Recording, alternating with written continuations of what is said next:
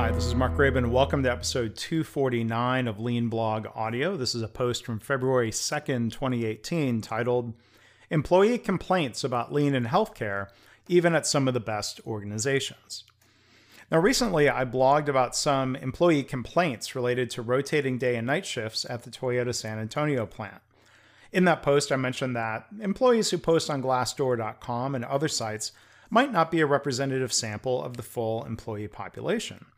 So, with that in mind, though, what happens when we search the Glassdoor surveys of some well known lean hospitals, quote unquote?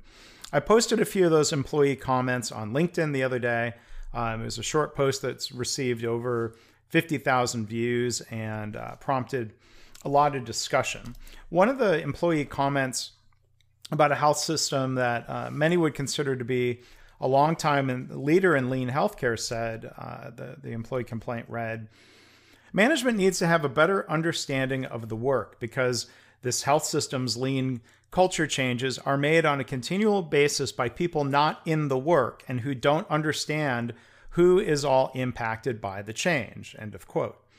Now, as I said on LinkedIn, in a lean culture, improvement is supposed to be done with people or by people. It's not supposed to be done to them. Here's another sad comment from uh, a different well known lean hospital. It says uh, the hospital has gone too far in its attempt to cut costs. Many behind the scenes employees work in squalor and are treated like slaves. They are encouraged to skip lunch and breaks and are in constant fear of being fired. As a new employee, it only takes a few days to realize that you will be asked to commit harikari if you make an honest mistake. That is the Japanese parentheses lean way. End of quote. Well, no. No. I mean, the, the lean way doesn't blame or punish individuals for an honest mistake. I don't understand how the leaders in these organizations um, maybe misunderstand lean or or maybe didn't bother to learn. If even one employee has this perception, I, I guess perception is the reality, as they say. We need to do better. Another employee comment says, There's so much focus on lean and no focus on building better managers. Well, that's sad to hear. I mean, lean is supposed to focus on developing people, including managers. Lean is a different way of leading and managing, not just a set of tools or projects. Now, are those comments representative of what most employees think? Well, probably not. But even if, uh, if even a handful of employees have major and understandable issues with what they're experiencing with lean, then that represents an opportunity for improvement. Do these organizations need to be more consistent with what lean really is? Do they need to invest in additional or more capable coaches for those leaders who are perhaps misunderstanding or misapplying lean? I mean, we're 20 years into the lean movement in healthcare, but there are still way too many organizations where lean is limited to relatively trivial things, including straightening up the workplace or having daily huddles at the front line. I'd say a majority of those organizations that are quote unquote implementing lean don't have executives who are actively learning about lean, yet alone teaching it or modeling the behaviors we'd want to see in an effective lean culture. So, what health systems are these employee comments about? Well, it kind of makes me harken back to a scene from the movie Fight Club.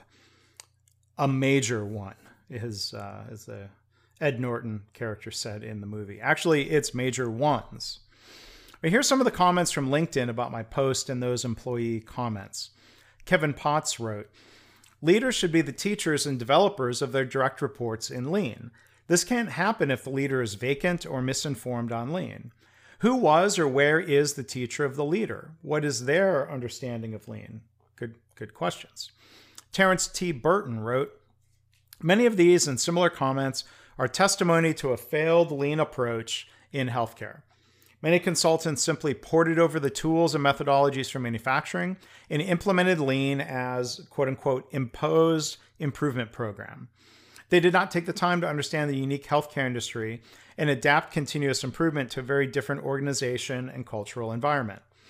I too have heard many comments like, We finished lean five years ago, and I've heard about the silly lean demonstrations like setting up a pull system to replenish yogurt and pudding on the floors having nurses wear a rainbow of color coded bracelets, and many other things that have not impressed the docs and clinician staff.